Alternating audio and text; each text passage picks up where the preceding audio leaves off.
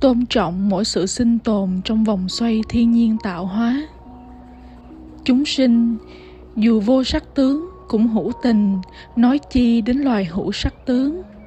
Từ vật loại như gió, lửa, đất, nước, sắt đá, bàn ghế, quần áo, đến cỏ cây, hoa lá, rong rêu tảo rồi các loài động vật đẻ trứng lẫn đẻ con, biết chạy, bay, bơi, lẫn trong bùn sâu, nơi bụi cỏ lùm cây, nơi hang sâu núi thẳm, nơi tối tăm ẩm thấp, nơi dung nham núi lửa.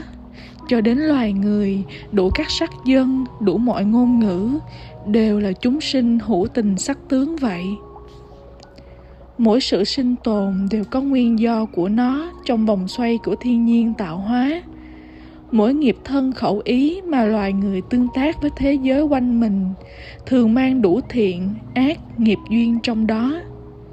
Chỉ là người có trí tuệ, có tâm tình, có đạo đức, có cảm thông linh ứng với thế giới quanh mình thì sẽ hiểu được rằng việc gì mình không muốn xảy đến với mình thì sẽ không gây cho kẻ khác và chúng ta không có quyền định đoạt số phận kẻ khác ghi nhớ những điều như thế.